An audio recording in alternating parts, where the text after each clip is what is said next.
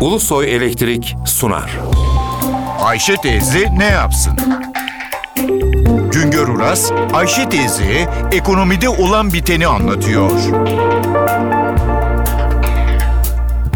Merhaba sayın dinleyenler, merhaba Ayşe Hanım teyze, merhaba Ali Rıza Bey amca. Mevduat faizi ne olursa olsun halkımız birikimlerini bankalara, mevduat hesaplarına yatırmaya devam ediyor.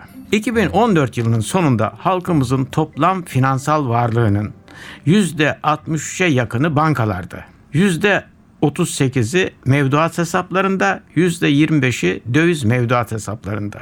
Halkımızın 2014 yılı sonundaki toplam finansal varlığı 1 trilyon 270 milyar lira olarak hesaplanıyor. Bunun dolar karşılığı 550 milyar dolar dolayında. Halkımızın milli gelirin %67'si büyüklüğünde bir finansal birikimi var.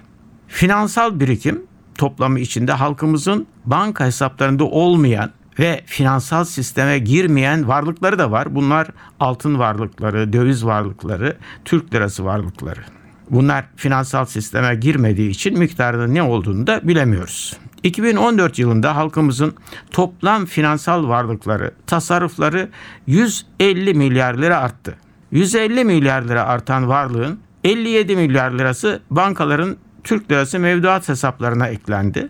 19 milyar lirası borsaya, 12 milyar lirası bonoya, 11 milyar lirası da bireysel emeklilik sistemine gitti. 2014 yılında halkımızın 140 milyar dolar olan döviz mevduat hesaplarında sadece 2 milyar dolarlık bir artış oldu. Halkımızın bankalarda 2014 yılı sonunda 600 milyar dolara yakın mevduatı, faizsiz finans kuruluşlarında da 60 milyar Türk lirası dolayında birikimleri var. Bankalardaki döviz hesaplarındaki birikim 140 milyar dolar karşılığı 326 milyar Türk lirası. Özetle halkımızın finansal varlığı yıllardır milli gelirin %67'sinin üzerine çıkamadı. Finansal varlık tasarruflara dayanır. Milli gelir büyürken tasarrufların milli gelire oranı artmıyor. Tasarrufların %25'i döviz mevduat hesaplarında, %47'si bankalardaki mevduat hesaplarında, %5'e yakını ise faizsiz katılım hesaplarında. Tasarrufları arttırması beklenen bireysel emeklilik sistemi toplam finansal varlıklardan sadece %3 oranında pay alabiliyor. Finansal varlıklardan borsaya giden pay ise %7 dolayında. Bir başka söyleşide birlikte olmak ümidiyle şen ve esen kalınız sayın dinleyenler. Güngör Uras'a sormak istediklerinizi ntvradio.ntv.com.tr adresine yazabilirsiniz.